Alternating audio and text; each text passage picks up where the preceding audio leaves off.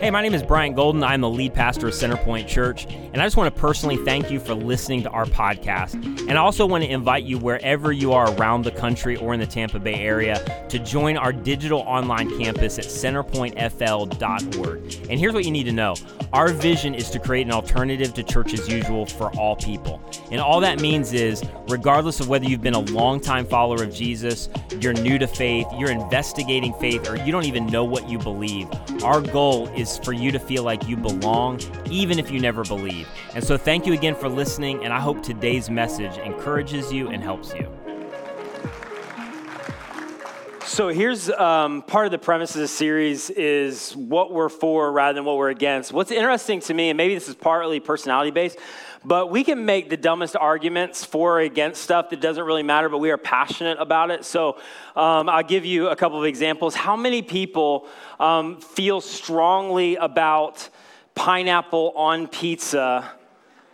Just let me see your hands. You to participate.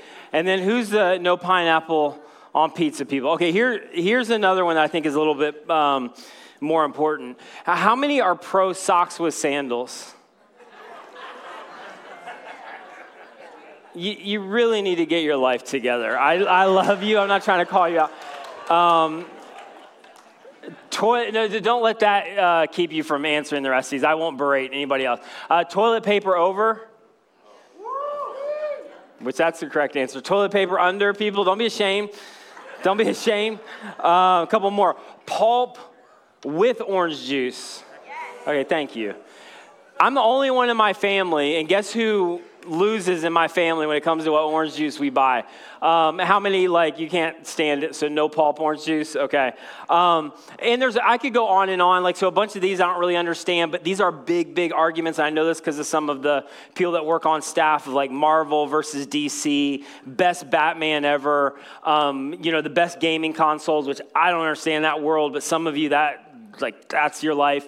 Um, other things like, I mean, you go on and on. The bet, like, there's always huge debates over the best series finale for like Netflix shows, or then those who just totally bomb. So just, and you can get into passionate debates about it. Now, one of the things about my personality that I probably need help with is, I, even if I don't believe something, I'll just argue the other side because it's fun.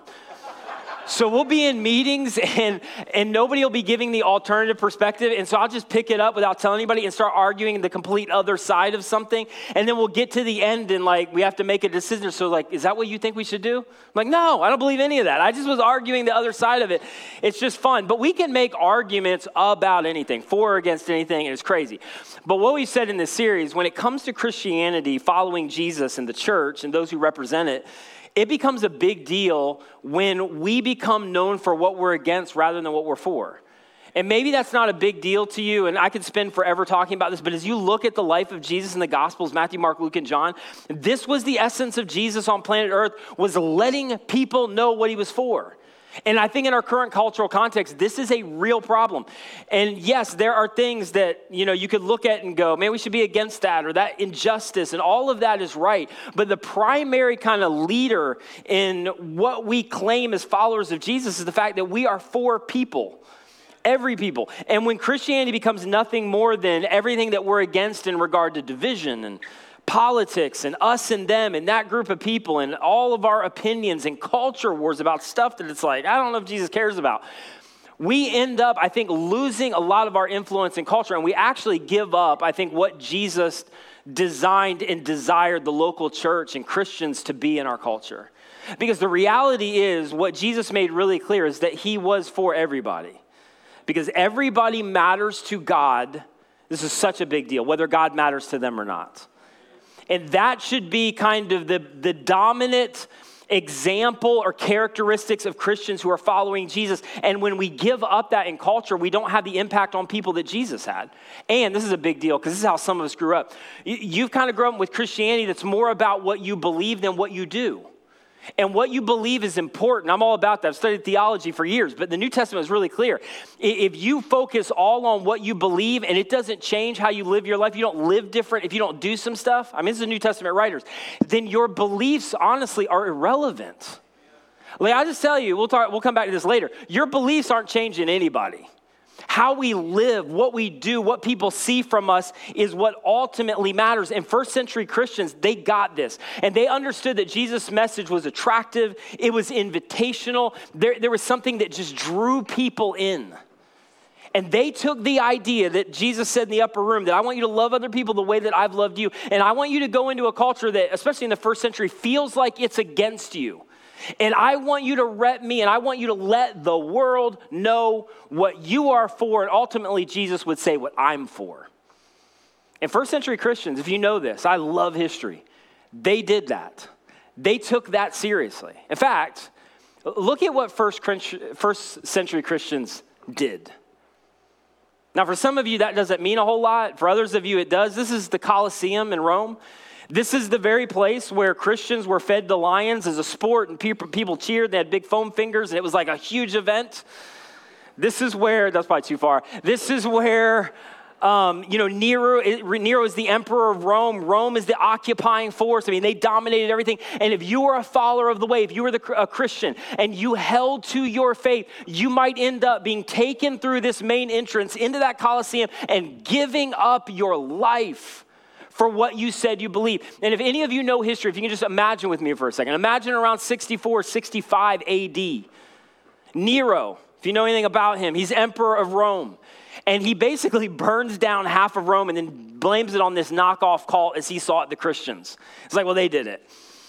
And if you were to go outside of the city of Rome, knowing that Christians are being fed to lions, that Nero would actually light Christians on fire in order to illuminate his garden, if you were to go outside of the city of Rome and somehow you knew the future and you were to gather with families and with slaves and people who are fearing for their life, but they're trying to be faithful to Jesus, but they know it could cost them everything. Imagine if you could go into those spaces with those families, those slaves, and those individuals who are hiding out and go, listen, I know you can't even imagine this, but there's gonna be a day where in the very Colosseum, where Christians are being fed to lions as sport one day in the future, that very entrance will be adorned with a cross.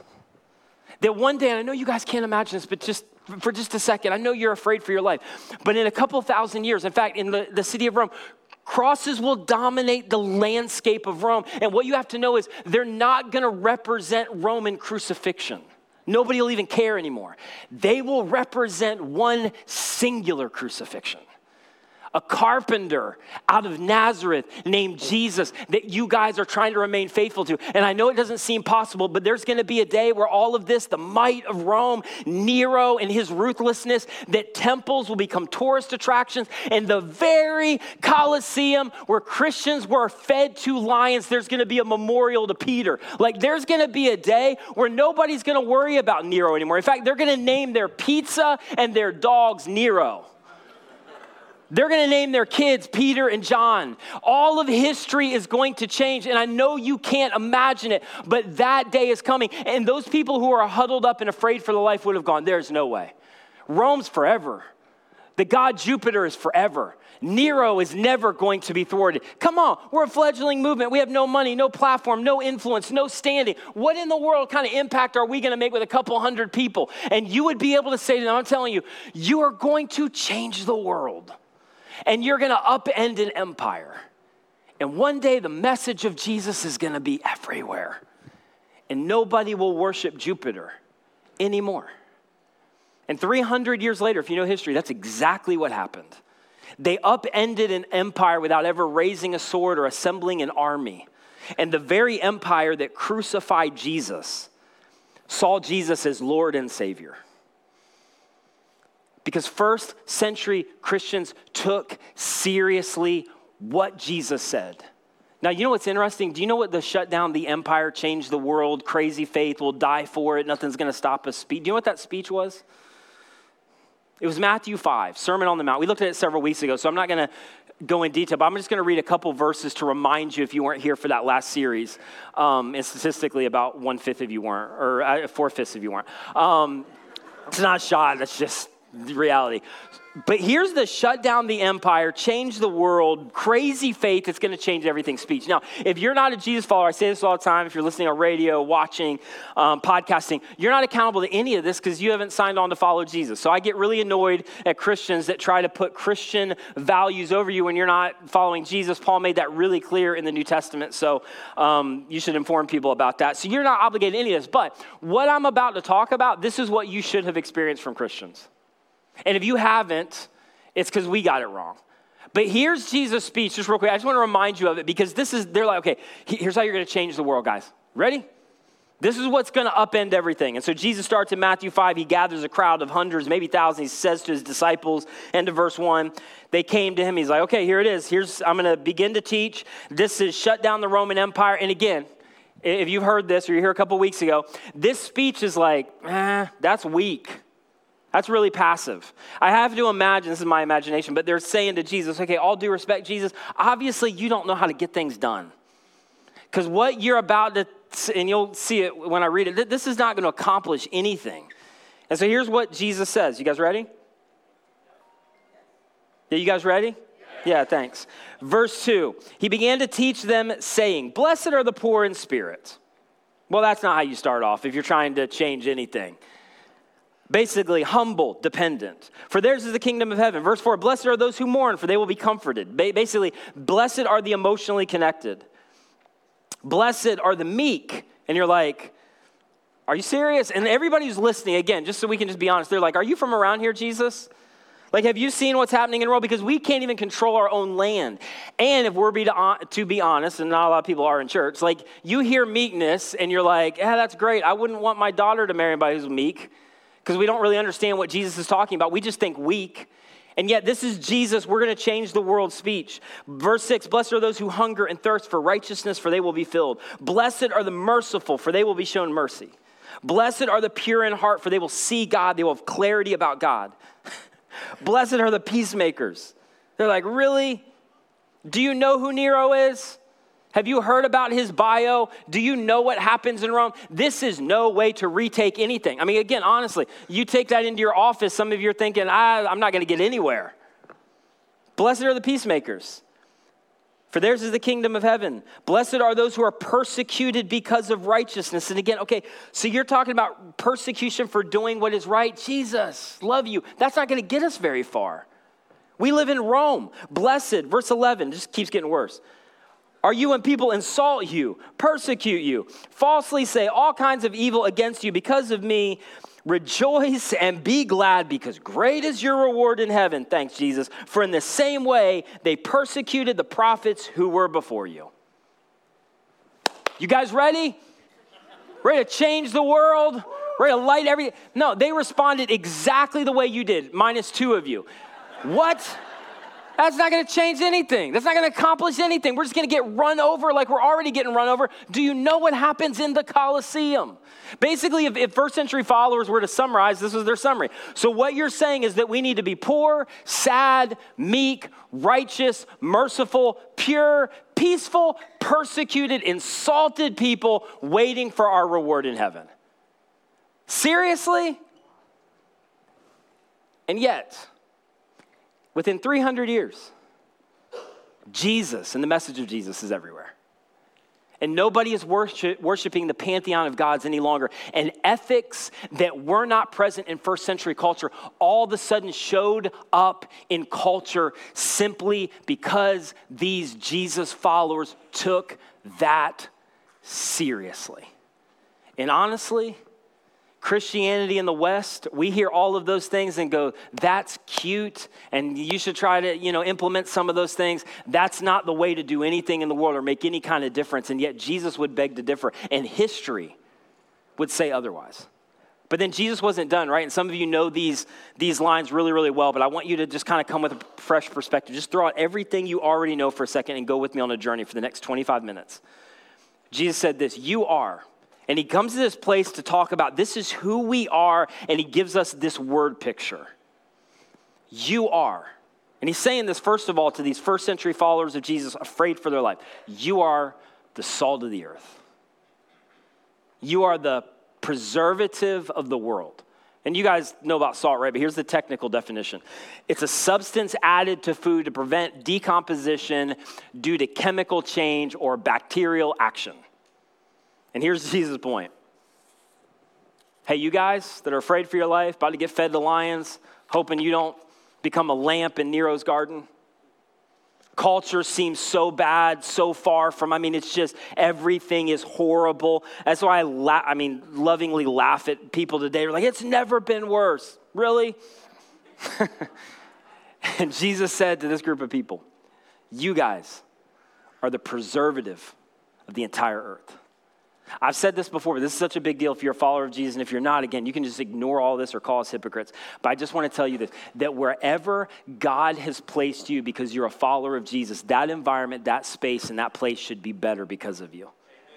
And it doesn't matter where it is. We'll talk about this more in a second. It doesn't matter whether you like it. It doesn't matter whether you had chosen it or not. It doesn't matter whether it's fun or not. It doesn't matter whether this was your life plan or not. All of that is basically irrelevant. But wherever Jesus followers step in, even if it's not what they had dreamed, God has placed them there for a reason. And wherever that space and place is, it ought to be better because you're there. And if you're a follower of Jesus and whatever you're stepping into is not not impacted, influence, and change because of you. It's because we've never been awakened to this reality because salt always preserves.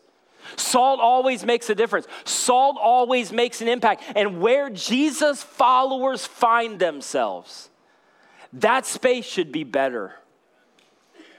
You're the salt of the earth. In fact, Jesus' point really is this around this idea that, that you are the ingredient in this time and space, in your generation, in the place that God's placed you, even though you feel insignificant, that, that you and then we collectively are really the ingredient to keep culture from decaying at a more rapid rate. That's really, and I don't know if you know, again, anything about first century culture. Uh, culture was rotting fast. Again, just a little perspective. If you think it's bad or where you're at is bad, and man, things are so hard, it was bad. Culture was decaying rapidly. Women were considered half a person in the first century, basically. They had no value, no rights, were inferior to men. Children were discarded. I mean, literally discarded on what they would call dunghills if they couldn't carry on the, the inheritance. Might always made right. So if you had power, you could set the scale for morality and nobody would even question it. That's how the world works. You have power, you can determine what's morality. The rich always ruled over the poor and nobody questioned that. You heard me talk about this. There was a class system, not just in terms of culture with people, there was a class system with gods. Like if you didn't have a good job, sorry, you got low rung God. You got Bob who couldn't even grow your crops. if you were upper middle class, you got Zeus and Jupiter. I mean, everything was off. Everything was great. I mean, like you know this compassion. Just just go with me for a second because you consider this normative. It's not. Compassion was considered weakness. That changed when Jesus showed up. Kings, you know this, they would they would brutally murder their kids to carry on their throne. And we can't even imagine that. Unless you've gone to some other country, you get glimpses of other parts around the world that still, in some ways, function like that. But I'm telling you, Jesus shows up, if you can just have the picture in your mind, in that kind of culture and says, You guys, there's about 120 of you, with not even a community college education, you guys are the preservative for the entire earth. You're gonna change the world. And what you think is normative in culture is not.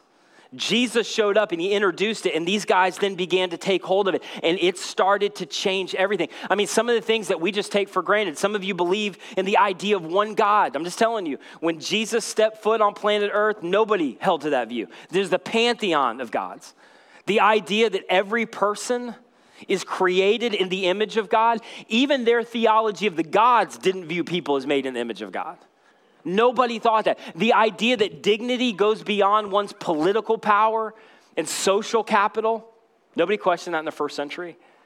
The idea that women are not inferior to men, that the strong defend the weak, and that's something, even if you're not connected to God, you're not sure about God, you're like, yeah, that's how the world should work. Not before Jesus. That we should live generous lives, even if we don't know why, we don't know that it's some, you know, value from God, we just know we should do it. That forgiveness not revenge, is what love demands of our life. The ideas that the marriage covenant is sacred wasn't existent in the first century, that there is more to this life and the way that we live it matters. And I'm just telling you, this first century followers of Jesus, they were moving forward with an ethic in the world that was really unknown by the ancient world. And Jesus says to them, You are the preservative of a decaying and rotting culture. Basically, even though you have no standing, which they didn't, you're the last stand that God's to use you if you take this seriously. You are the salt, the preservative of the entire earth. And then he says this other really famous line that you know well. And you are the what? We'll try one more time. and you are the what? Light, Light of the world. Like you're, and, and again, like I, I, think we hear that and that's great. It's like a Christian coffee mug, and they'll sell it for twenty five dollars and like whatever, and it's cute but I think the idea of what Jesus means and what is wrapped up in light of the world, I think we're just kind of like, well, can I just give money? Can I just like, can I just attend church every once in a while? Because this is a big deal. And again, when Jesus said this, they had no idea how big a deal it was. Again, no standing, no influence. He's like, you're going to be the light of the world. And these guys have got to be thinking, Jesus, do you know how big the world is? And Jesus' response would have been, you guys don't know how big the world is. Like several thousand years, there's to be continents with churches on it that haven't even been discovered yet. So this is an even bigger task and promise than you can even imagine. But you guys are to be the light of the entire world, a city on a hill that can't be hidden. In the Greek, this language is really important because it doesn't have the idea of built, it has the idea of placed, set, strategically positioned. In fact, in Luke 2:34, same Greek word has the idea of destined by divine intent. Now, this is a big deal, so just Jesus is basically saying to this group of people, and he's saying to you, that you are a strategically placed city.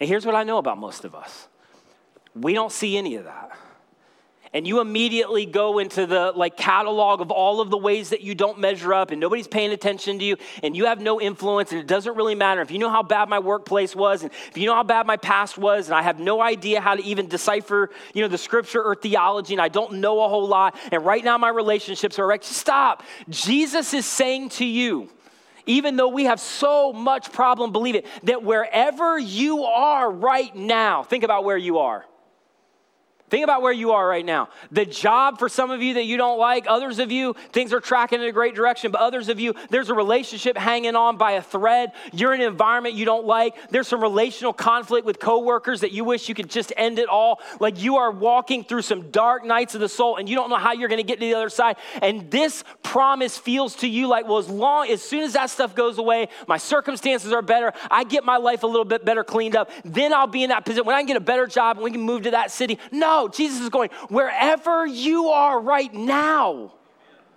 you, listen to me, you are a strategically placed light and city representing your heavenly father. And I just, let me just go hard for just a second. This is such a big deal, and I have so much angst around this for me and everybody else because I think there is so much of cultural Christianity where we are so tied to our circumstances. And we are so obsessed with career trajectory and our jobs and what's going on at home and whether our kids are obeying the right ways or what we've done and what we haven't done, and where we hope to get in five years and our five year plan. And all our Instagram influencers are helping us achieve our best self. And we always have this idea that we're going to get to some promised land. And you are completely disregarding the fact that in the drive through window, in the job that you hate, in the relationship that's a nightmare, I can't explain it. You wouldn't choose it. You're praying to get out of it. God has placed you there as a strategically placed light and city on a hill to impact the name of Jesus. And if we could understand that, we would be less obsessed with our location and much more obsessed with our calling. And you would get up on Friday completely discouraged and ready to give up. And if you could be awakened to this idea, you'd get up on Monday and everything would change. Not because your circumstances change, but because you finally realize that all of the stuff that you're waiting to change is actually the very thing that God wants to use in this moment of your life. You are a strategically placed city where you are. How dare Christians live lives just trying to survive when they have the Spirit of God inside of them, and the very thing they're trying to get out of is the very thing God wants to use. And I get that's a high calling, but I didn't set the standard. Jesus did. You're the preservative of the earth. You're the salt of the earth, and you're the light of the world. In verse 15, people don't light a lamp, and different Greek word, put it in a place of no significance, defeat the purpose. Instead, they put, they place strategically it on a stand, and it gives light to everybody in the house, everybody in that environment, everybody that gets close to them. Everybody in the vicinity is affected and impacted by a strategically placed light that decides to shine. And then this is such a big verse. This is, again, this is a part of the change the world, upend the empire speech from Jesus.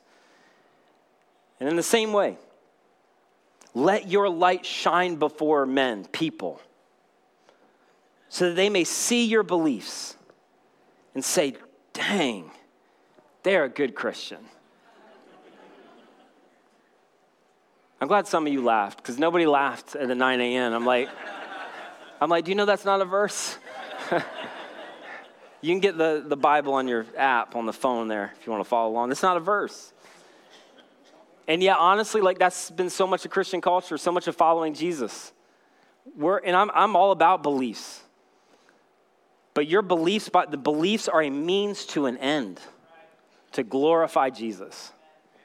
And the New Testament writers weren't lying when they said, man, you can have all the beliefs in the world, you can finish your seminary degree, you can you can spend a lifetime studying dispensationalism or covenant theology, and if you get to the end of that and your theology does not lead to a transformed, change life that's about what you do, you completely miss the point.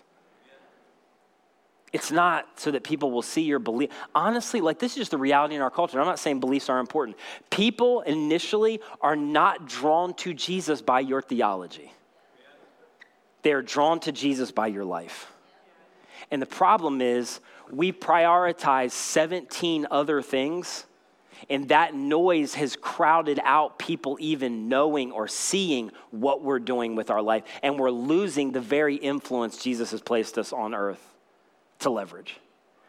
And so he says, Let your light shine before men so that they may, help me out, see your good deeds, like unusually good, like I can't believe kind of good like, I can't believe they reconciled. I can't believe that they kept going anyway. I can't believe that they remained faithful. I can't believe they stood up under that in that toxic work environment. I can't believe that they continued to try to just be faithful. I can't believe that they walked through that season where God didn't seem to answer their prayer for five years. Like, unbelievably good. And can I just, like, talk about the thing that nobody wants to make a series out of and that's not super popular is that the very thing right now that you hate, that you want to change, that is not your dream for your life, is the epicenter of where God wants to make the greatest impact in your life.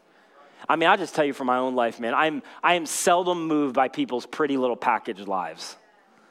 I'm moved by people who walk through the valley of the shadow of death and they remain faithful and they do the right thing anyway and they glorify and lift up the name of Jesus. And I go, I want that.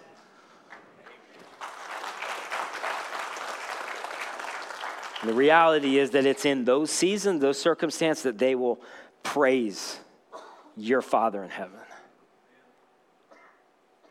And I just can't unearth the angst enough that the way we live will connect the dots for people and their Heavenly Father who is inviting them home whether they recognize it or not. I mean, isn't it true that for most people, a transformed life or a relationship with Jesus begins with a relationship with one of his followers? You. You. So I, I just want to end with these couple things. And again, if you're not a follower of Jesus, you don't have to do any of this. If you are, I'm going to intentionally just twist the knife and then I'll exit out the back. don't settle for less. And I just think there's a need for some of us in a season and culture where it's just easier to play this game where, like, I love Jesus, can't wait for heaven, and just we're not doing anything with our life. And we're prioritizing everything in the world over putting Jesus at the center. Like, I'll show up for church when the weather's not good and there's nothing better to do, when I haven't prioritized all my kids' stuff over it. I'll give when it, it's convenient and I don't feel like it costs me anything. When, when it's comfortable, then I'll show up. I'll get involved in deep community if somehow there's a miracle and my life just changes and reorganizes itself on its own. And you've been called to be salt, you've been called to be light. So don't settle for anything else. This is why every year around this time we give, serve, and love because we want to give money away into the community. We want to serve the community. We want to love people in the community, specifically who are nothing like us, because it is not enough to believe the right things. We are called to do something. And by God's grace, me and a bunch of other people, that's the kind of church we're trying to lead. And so you are the salt of the earth. You are a preservative in a culture that will rot without you. You are light, a strategically placed light to draw attention to your Heavenly Father. And I just want to say one more time I, as much as I can, I get it. You got transferred here. You didn't want to be here. Some of you are in the Tampa Bay area. You hate it because it's 115 degrees all the time. It's not where you wanted to be. Some of you are in a place right now where you, you had to stay and you had to go to community college, and that is not your dream. Others of you are taking care of, of adult parents that are struggling in terms of health and you're trying to be faithful, but this is not what you saw for the season of your life. Others of you had a divorce hit out of nowhere. Others of you, you're in a job that there was the last job available. Other you, uh, others of you are in a job that it, it you hate it. This is not where you wanted to be. Others of you, you had a dad that forced you in a sorority and fraternity. You don't want to be a part of it. You don't even really want to go, but he's footing the bill of the tuition. Some of you followed somebody into an area because you were dating and then they broke up with you. Like, it is so unbelievably random. And I just want to tell you this again that heartache, that thing that we would never choose, that we would never want, the divorce that came out of nowhere, the school you don't want to be at, the job that's terrible, the coworker that you just wish God would do something to them. Like, whatever it is, you are a strategically placed light there. You are a preservative. By God's sovereign decree, you are there. And you can complain about it and you cannot like it and you can just keep doing what everybody else does in their culture. Ah, I just got to survive, just got to survive, just got to make it through. No, you have the Spirit of God inside of you. And if you could ever, if we could ever be awakened to that, none of your circumstances have to change. And I'm not saying you shouldn't want them to change, but I'm telling you, everything can change like this, where you start to walk with a little humble swagger to go, no, no, wherever God's placed me right now, I have a purpose, I have a divine will, I have a destiny. It is strategic. And so I'm going to shine bright. I'm going to be a preservative, and I'm not going to live the next 10, 20, 30 years just getting my kids into school or trying to retire and nobody's going to remember me anyway, or play some golf and miss out on the one thing God has placed me here to do. You're salt, you're light in a culture that needs you, in a workplace that needs you, in a neighborhood that needs you in an HOA that is the darkest place in the world outside of hell, and it needs you. And come on, isn't it true if you're a follower of Jesus? For a lot of us, it's because somebody was salt and light to you. And you think about that person, and you, you maybe wouldn't put in those terms, but strategically placed light. They preserved me at just the right time. There was somebody in my sophomore year in college when I was struggling. This person didn't even know this, struggling a lot, just wrestling with God. And God placed them into my life, and like I look back at just the right time. And at some level, I don't think it's overstatement, changed the trajectory of where I think I was going. For some of you, it was a college professor. For some of you, it was a high school friend. For others of you, you look at a teacher a small group leader and you're like, man, God strategically placed them in my son and daughter's life at just the right time. For others of you, it's a friend and a friend group that was willing to just live differently and just act and walk a little bit differently. For others of you, was a coworker. It was just like a random relationship that showed up out of nowhere. And you know what's funny? You look back on those circumstances and you think, man, strate- God strategically placed them in my life at just the right time. Do you know what they think? None of those things generally. They think I was just there and I was just showing up. And maybe they wouldn't say this, but I was just being salt. I was just being light. But from your perspective, they were a strategically placed city on a hill at just the right time.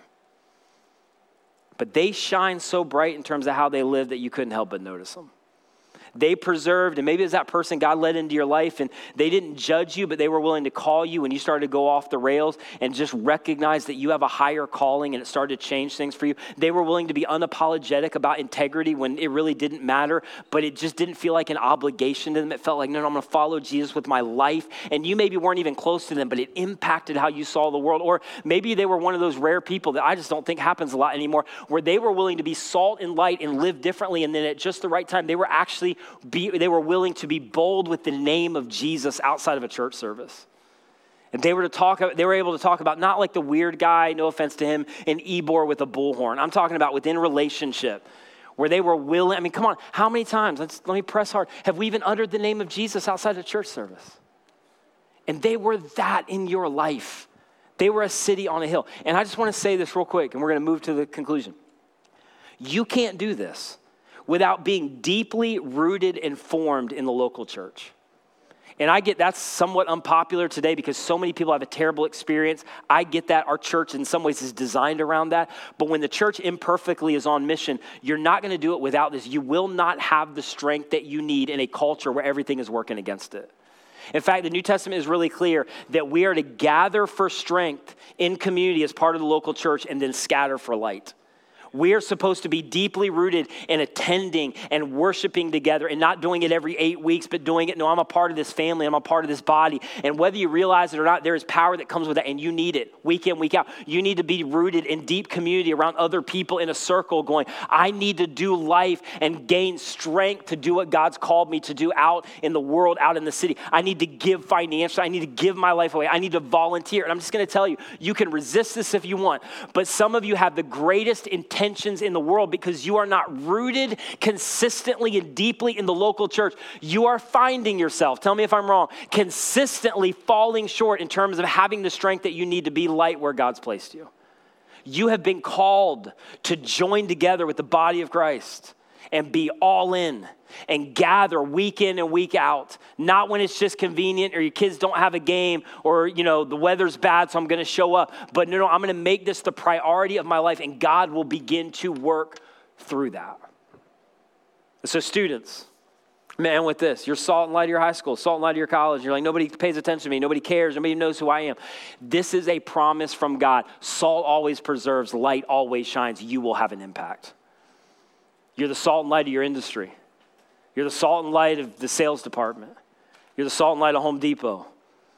You're the salt and light of that school. You're the salt and light of that classroom. You're the salt and light of the HOA. You're the salt and light of that neighborhood. You're the salt and light of the boardroom that you don't want to be a part of. You're the salt of that friend group and you don't even have the courage to live differently, but God's calling you to live differently. You're the salt and light of that fraternity and sorority. You're the salt and light of this place where God has you in this moment. You're the salt and light of your team, your kids' team, your school, your neighborhood, friend group. For some of you, you're the salt and light of your home.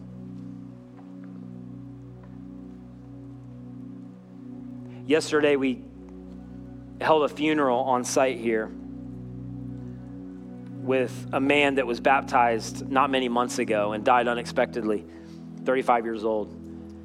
And what I was struck by is the different stories around people in his life as he was walking through some really difficult stuff, really difficult demons. And they just kept showing up. They just kept being salt, kept being light, kept believing, kept praying, kept influencing, kept being there, kept answering calls, kept praying. And one of his best friends that was going to be a best man in his wedding in about six weeks talked about the fact that he just, man, he just felt this nudge, like he'd been friends for a long time of like, man, I, I want to be salt and light to this guy. I want to, I want to share the hope that I have. And there's a conversation unprovoked where this his friend is fi- finally like, they didn't even begin the conversation. He's like, I just, I don't have, want anything to do with Christianity. So he's like, okay, well, that's, shuts that down. But he just kept showing up, kept being salt, kept being light. And eventually, within several months, got a call from this guy. And on the other end of the phone, he just said, you know, I'm, I'm ready to give my life to Christ. And within a short amount of time, he went public with his faith through baptism. And then, unexpectedly, a couple weeks ago, passed away. And the thing that moved me was the fact that there is a bunch of people who are followers of Jesus that just believe this. And they believe that it's real and that everybody spends forever somewhere and that you've been placed where you've been placed for a reason and the people around you matter. And it's not for somebody else to do. You're salt, you're light. You've been called. And because of that, at that funeral yesterday, we were able to mourn but celebrate what we believe because of a resurrected Savior, but that because of somebody with salt and light and this guy's decision to place his faith and trust in Jesus, that as of this moment, he is healthy and whole and he is perfect and he is in the presence of his Savior, and that nothing is ever going to be able to undo that because it's the result of what Jesus has done for him. And that almost always happens because somebody is willing to be salt and light in the context that God has placed them. So I just want to tell you, you have no idea who is on the verge of a breakthrough around you. So do what Jesus said. You are the salt of the earth. You are the light of the world. And our prayer from the very beginning, and I have not decreased in any confidence in praying this prayer, is that we are going to change a region as we come around this idea. But we need hundreds of people and eventually thousands of people to go, this is what we've been called to do in the community.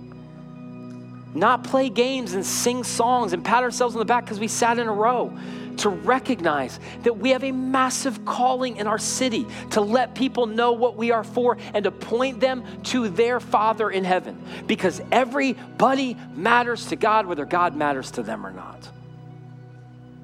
And so let's be salt, let's be light, let's give, let's serve, let's love. And I'll just tell you from experience when you think there is no possibility for change, that God can't do it, that you're insignificant, that your role is not important, God will make a way. Would you guys pray with me? Jesus, do your thing in this moment. All I can do is deliver your truth. I pray this a lot. I am inadequate. I am in way over my head. My words or some presentation have no ability to change any heart, any life, transform anybody, but you do.